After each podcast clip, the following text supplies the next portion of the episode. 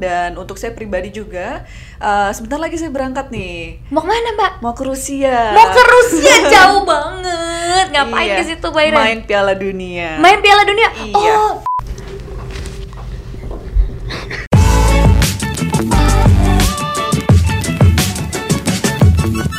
Hai teman-teman semuanya, selamat datang lagi di MGO Podcast barengan gue Natasha Germania.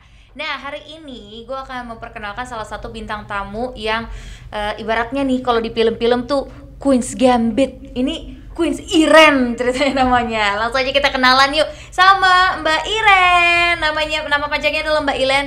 Mbak Iren, Iren kan tuh gue kayak orang cadel. Namanya adalah Mbak Iren Karisma Sukandar. Bener kan Mbak? Mbak Iren. Waduh, Mbak Iren malah main HP. nih, mau, mau selesai nih. Bentar, Bete bentar, bentar. ah, asik bete. Mbak Iren Oke. lagi ngapain sih emangnya?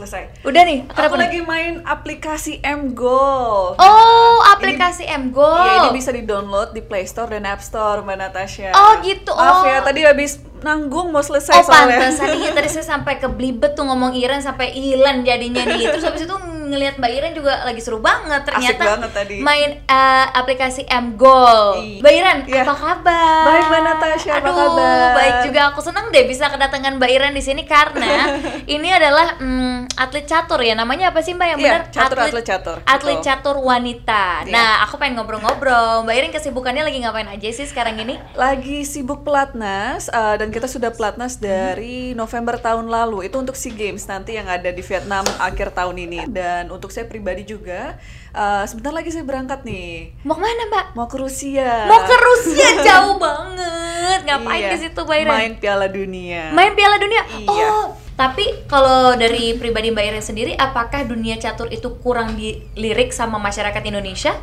Iya, jadi eh, memang tidak semua olahraga bisa sepopuler sepak bola atau Benar. bulu tangkis pastinya ya di negara kita atau di negara masing-masing mereka punya olahraga populer masing-masing ya kan. Contohnya kalau di Inggris, India, kriket dan eh, lebih banyak di negara-negara persemakmuran ya Benar. kan.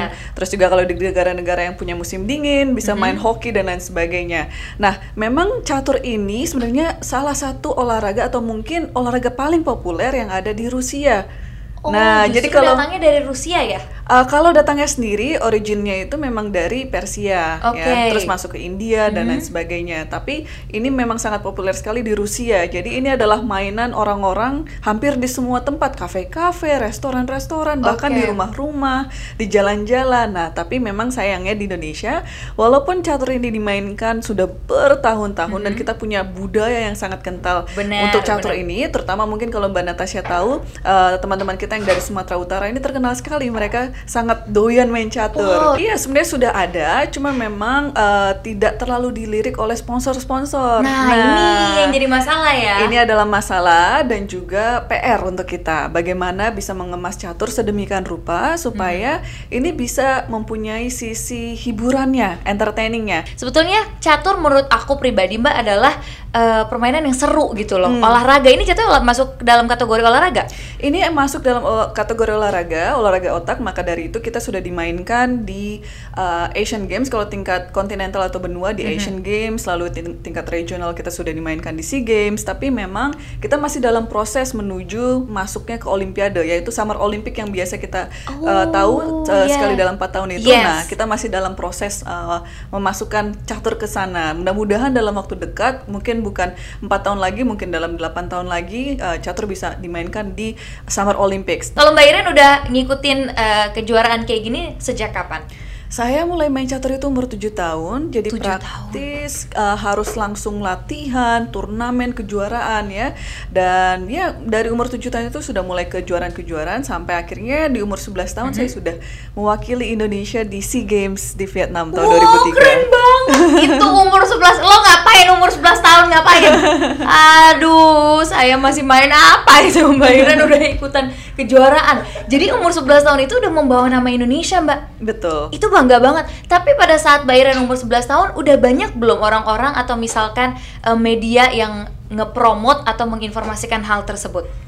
Kalau banyak itu eh, relatif ya, Iya, Eh, tapi memang saya rasa kurang cukup ya. Jadi masih bisa eh, digembleng lagi. Wow. Iya, dan kita kebetulan kemarin Mbak Natasha kita baru diberikan penghargaan dari Muri. Wow, Ah, itu rekor muri. Rekor muri. Atas Jadi bukan hanya saya dan kakak saya, tapi adik saya juga tiga tiga sorry ini Mbak Iren berapa bersaudara? tiga bersaudara. Tiga bersaudara tiga Iya. tiganya atlet dan dapat rekor muri. Iya, jadi kita masuk ke dalam rekor muri tiga bersaudara di uh, PON yang mendapatkan medali emas di cabang olahraga yang sama. Tapi menurut Mbak Iren jagoan siapa di antara kakak dan adiknya Mbak Iren? Oh, jagoan saya. Wah, ini yang saya suka, pede.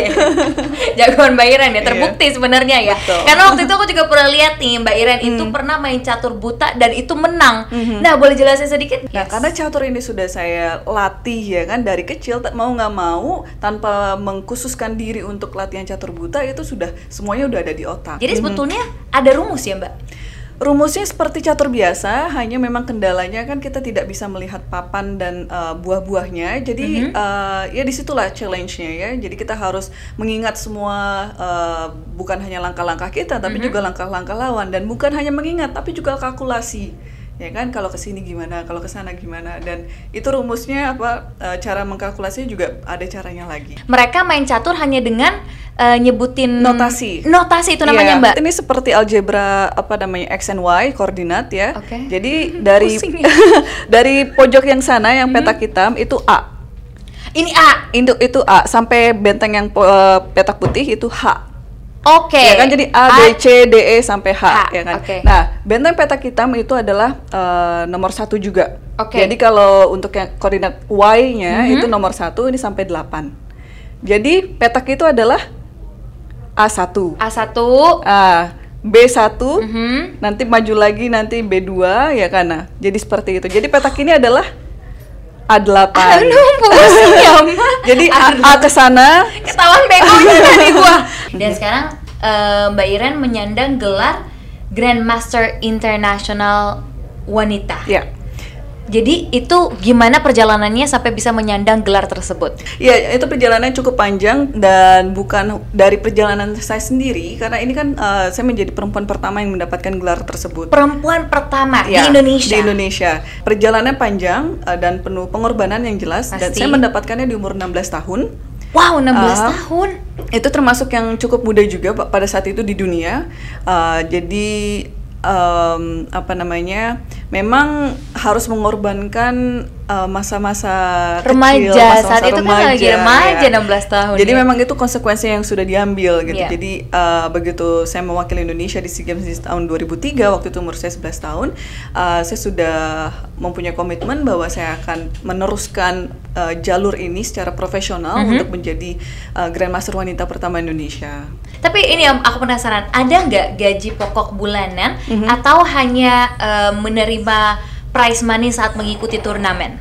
Oke, jadi kalau catur ini mungkin agak berbeda dengan beberapa olahraga yang di apa namanya dipisahkan antara amatir dan profesional. Oke. Jadi kalau catur ini istilahnya bisa dapat di kedua aspek tersebut ya. Oh, Jadi mhm. contohnya kalau saya tanpa menyebutkan uh, jumlah, saya adalah atlet pelatnas. Saya Iya. digaji negara per bulan. Saya juga atlet daerah untuk PON di Papua nanti. Saya digaji oleh daerah per bulan juga. Dan di dalam hal-hal itu na- nanti ada tunjangan dan lain sebagainya. Dan sebagai atlet profesional, ya kan, kalau saya misalkan tampil di mana itu sudah ada appearance fee. Dan dengan bertanding saya akan dapat prize money, ya kan. Nah, itu kurang lebih uh, income yang biasa didapatkan seperti atlet-atlet seperti saya. Oh, Mhm. oke. Jadi kalau misalkan ditanya cukup atau tidak, jawabannya Cukup. cukup. Kalau boleh tahu em, ciri-ciri pasangan impian Mbak Iren seperti apa? Ah, Apakah harus jago main catur juga mungkin?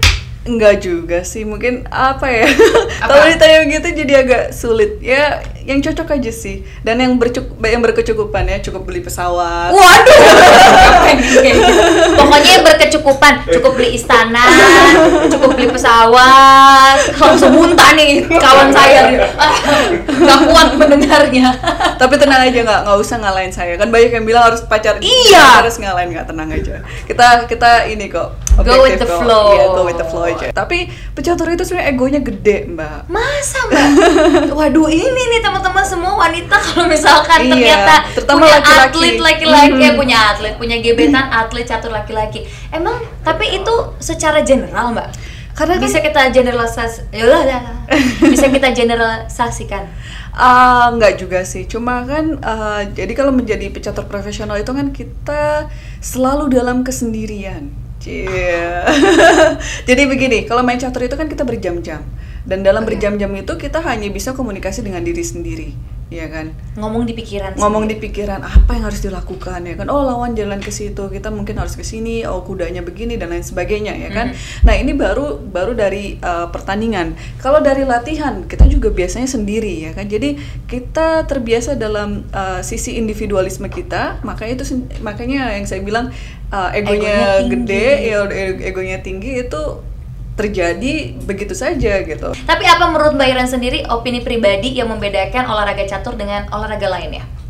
Uh, yang pastinya yang jelas terlihat adalah ini olahraga otak ya. Jadi banyak yang bilang kenapa sih ini olahraga otak tapi dimasukkan dalam olahraga gitu. Mm -hmm. Jadi untuk bisa mengolah otak kita ini dibutuhkan juga raga yang kuat raga yang sehat ya kan oh. jadi uh, sebagai pecatur ya mungkin nggak seperti olahraga-olahraga lain kita harus uh, apa namanya kayak contohnya angkat besi kita yeah. harus di kilogram tertentu supaya masuk kelas tertentu ya kan nah kalau di catur ya hanya cukup mempunyai pola hidup yang sehat kita tidak merokok tidak tidak tidak minum-minum alkohol ya kan uh, dan apalagi sampai memakai narkoba ya kan nah ya, hanya apa mengaplikasikan hidup yang sehat dan kita juga harus olahraga supaya uh, dengan olahraga ini um, apa namanya daya tahan otak kita dan daya tahan tubuh juga itu terjaga. Mbak Iren, pasti teman-teman hmm. pernah melihat Mbak Iren ini waktu itu melawan yang namanya Dewa Kipas. Mbak, uh, pendapat Mbak Iren sendiri tentang Dewa Kipas itu sebetulnya seperti apa? Iya, beliau saya lihat salah satu pecinta catur mm -hmm. ya, uh, yang memang apa namanya kalau dilatih lagi itu mungkin bisa menjadi master ya. Tapi memang Oh, beliau itu belum menyandang gelar master ya? Belum, belum. Okay. Nah, jadi memang uh, ya beda lah beda dengan saya dengan teman-teman di Platnas yang memang uh, menekuni olahraga ini secara profesional. Benar. Ya, jadi cara kita berlatih, cara kita uh, menghafal dan juga cara kita memahami apa pun itu itu kan berbeda sekali. Jadi memang hal-hal uh, itu berat mbak biar aku saja. Oh hal seperti itu berat. Mbak Iren mbak Iren. Jadi sebetulnya kalau misalkan dibilang itu lawan yang pas apakah itu lawan yang pas beliau mbak Iren Uh, tidak ya, karena mm -hmm. yang saya tadi bilang saya pecatur profesional dan beliau bukan. Aku pengen tanya sama Mbak Iren sendiri, ada nggak pesan sendiri yang mau disampaikan mm -hmm. kepada teman-teman yang mungkin sekarang lagi berjuang pengen menjadi atlet catur, mm -hmm. khususnya wanita? Iya, jadi jangan sungkan-sungkan ya kan pintu sudah terbuka, cie. Yes. Look at her. jadi yeah. uh, jadi banyak sekali sekarang contoh-contoh uh, pecatur-pecatur wanita mm -hmm. dan uh, puji Tuhan waktu tahun 2008 saya menjadi Grandmaster wanita Mbak Natasha itu secara kuantitas dari tahun ke tahun pecatur putri itu meningkat. Meningkat oh. drastis drastis sekali dan sekarang beberapa tahun belakangan ini pun prestasi yang ada di Indonesia itu lebih didominasi di percaturan putri kita. Keren. Uh, jadi saya harap nanti saya nggak tahu kapan akan pensiun ya Bener. ya kan uh, budaya ini uh, bisa tradisi ini bisa dilanjutkan ya kan mungkin bukan ke saya bukan oleh saya tapi penerus-penerus saya. Penerus jadi uh, bagi yang ingin mulai atau yang sudah mulai dan ingin menekuni lebih dalam, ayo catur ini uh, sangat banyak manfaatnya. Kalau tadi kita sudah berbicara tentang hal-hal seperti finansial, edukasi dan lain sebagainya. Nah dari segi kognitif kita sendiri ini menjadikan apa namanya uh, sumber daya manusia kita lebih tinggi lagi. Jadi hmm. kalau di luar ya itu banyak teman-teman saya yang masuk ke universitas-universitas tinggi di Ivy League di Amerika, uh -huh. asal mereka punya sesuatu ekstra yang berhubungan dengan catur itu kurang lebih mereka akan diterima. Uh, khususnya bagi teman-teman yang saat ini ingin menjadi atlet catur, uh, punya nggak motivasi tersendiri dari opini Mbak Iren sendiri? Iya, uh, harapannya uh, untuk catur ini bisa lebih maju lagi ya dari hmm. segala sektor, yes. baik terutama dari sektor prestasi ya. Benar uh, Jadi dan dan tapi untuk bisa memproyeksikan prestasi tersebut ya uh, ada banyak hal yang perlu kita perhatikan juga. Salah satunya adalah sponsor, ya kan? Sponsor. Baik itu secara swasta ataupun dari pemerintah. Dan ini uh, tanpa adanya sponsor kita nggak akan bisa bergerak. Nah makanya saya dan teman-teman ini ber apa namanya kita brainstorm berbagai cara bagaimana untuk mendatangkan sponsor ini ke catur.